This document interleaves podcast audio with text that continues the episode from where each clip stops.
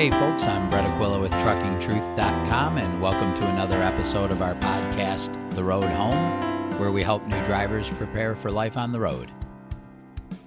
Today, I want to talk about a subculture of people within the trucking industry that we refer to as terminal rats here at Trucking Truth, and the potentially devastating consequences that they can have on your trucking career.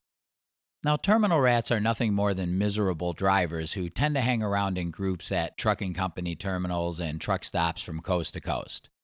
We've all heard the expression misery loves company, and that's exactly what you'll find with terminal rats. They love nothing more than to hang around in groups, especially with their own kind, and complain the day away. There isn't a person or a company or a regulation in this great nation that these drivers can't find fault with. Well, so what, you might wonder? You'll find complainers everywhere you go, right? Well, that's true, but in this case, we're dealing with a rather unique problem. The problem is that these terminal rats feel with great conviction that they have discovered some underlying truths about how the trucking industry really operates, and they feel compelled to share this information with others so that others won't be taken advantage of by these evil empires. And who is most likely to believe these conspiracy theories and tales of suffering at the hands of the evil trucking industry? That's right, rookie drivers who are just trying to get their trucking career underway. So it's common to find some of these rats hovering around the students and the new recruits coming into orientation, hoping to warn you about the perils that lie ahead and recruit you over to their way of thinking. See, these terminal rats genuinely feel they're right and that what they have to offer is both honest and helpful.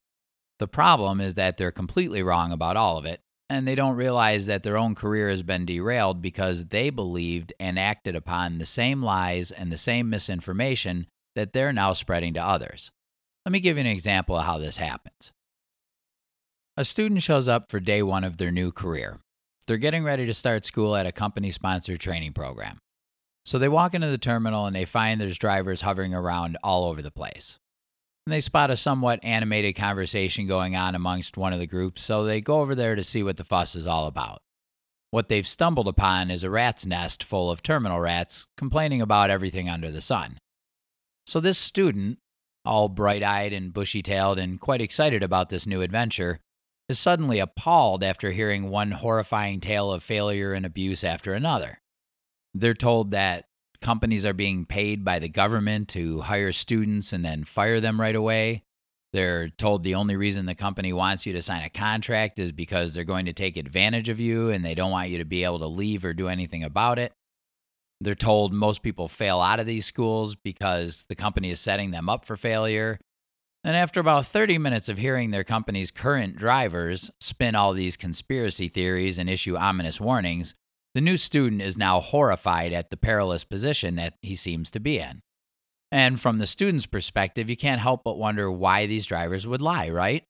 I mean, th- these are current drivers for the company. They must know this stuff is true, don't they? I mean, what would they have to gain by intentionally misleading me? So the student falls for it hook, line, and sinker. They now believe that they have to protect themselves from the evil empire that they're about to go to work for and they go on high alert for any signs that the company is attempting to manipulate them or exploit them in some way. Now, this completely changes the attitude, the expectations, and the performance of this student. This student showed up with every intention of putting in his best effort, but now he feels it's probably wise to hold back a little bit in case the company is just taking advantage of him. So he doesn't demonstrate the work ethic that the top tier drivers possess.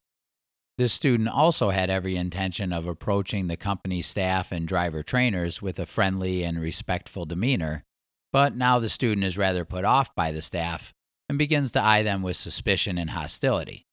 He doesn't demonstrate the professionalism that the top tier drivers possess, nor does he really demonstrate the eagerness to learn his trade that the best students possess.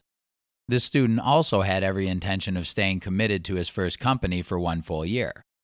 He was going to prove himself to be a safe, hardworking, reliable professional in order to earn the high pay, great equipment, great miles, and special favors that the top tier drivers get. But now he feels like he should move on at the first sign of trouble because the company isn't committed to him and will likely take advantage of him anyhow.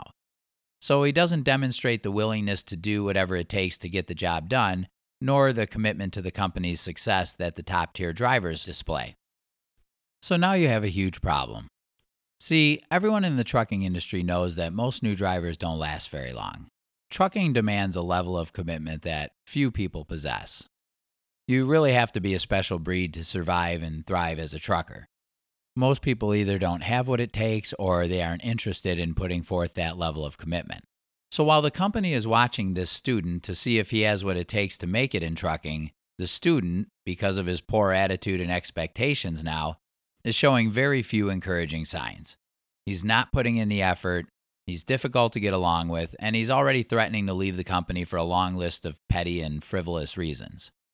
So now the company has its doubts. They decide it's best to focus their attention on the more promising students and the proven drivers that they already have. So the better students and the top tier drivers get better miles, better treatment, better equipment, and make more money.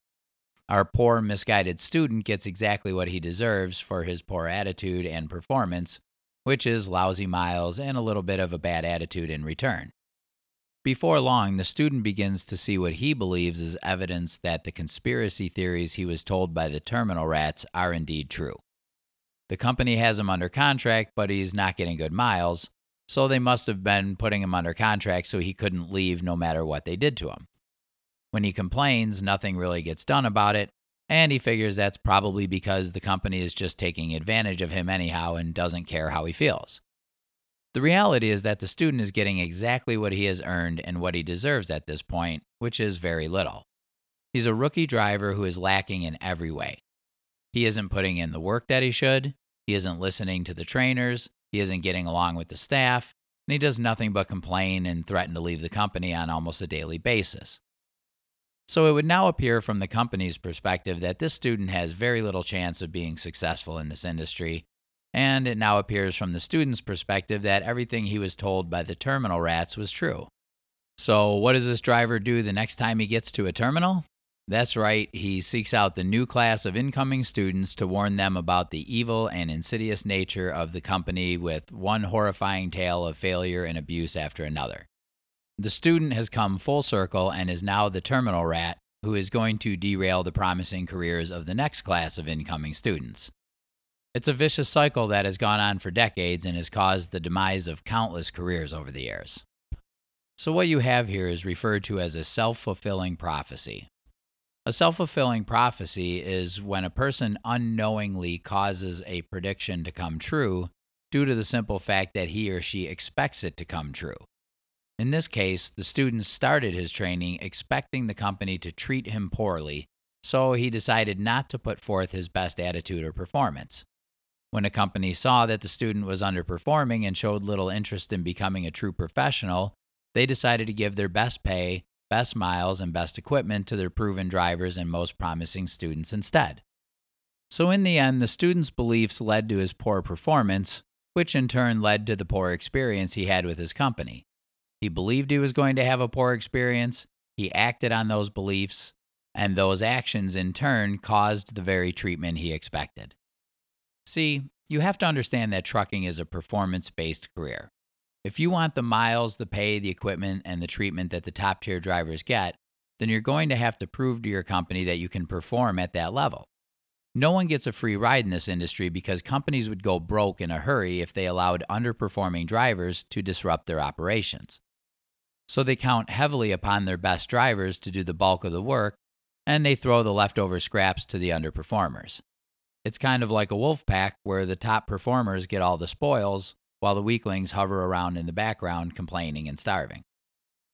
In the end, you're only going to get the best miles and the best treatment if you perform at the highest level. So ignore the terminal rats and give it everything you've got so that in the end, when the work is done, you can sit back and relax and enjoy the road home. I'm Brett Aquila with Trucking Truth, and we'll see you next time.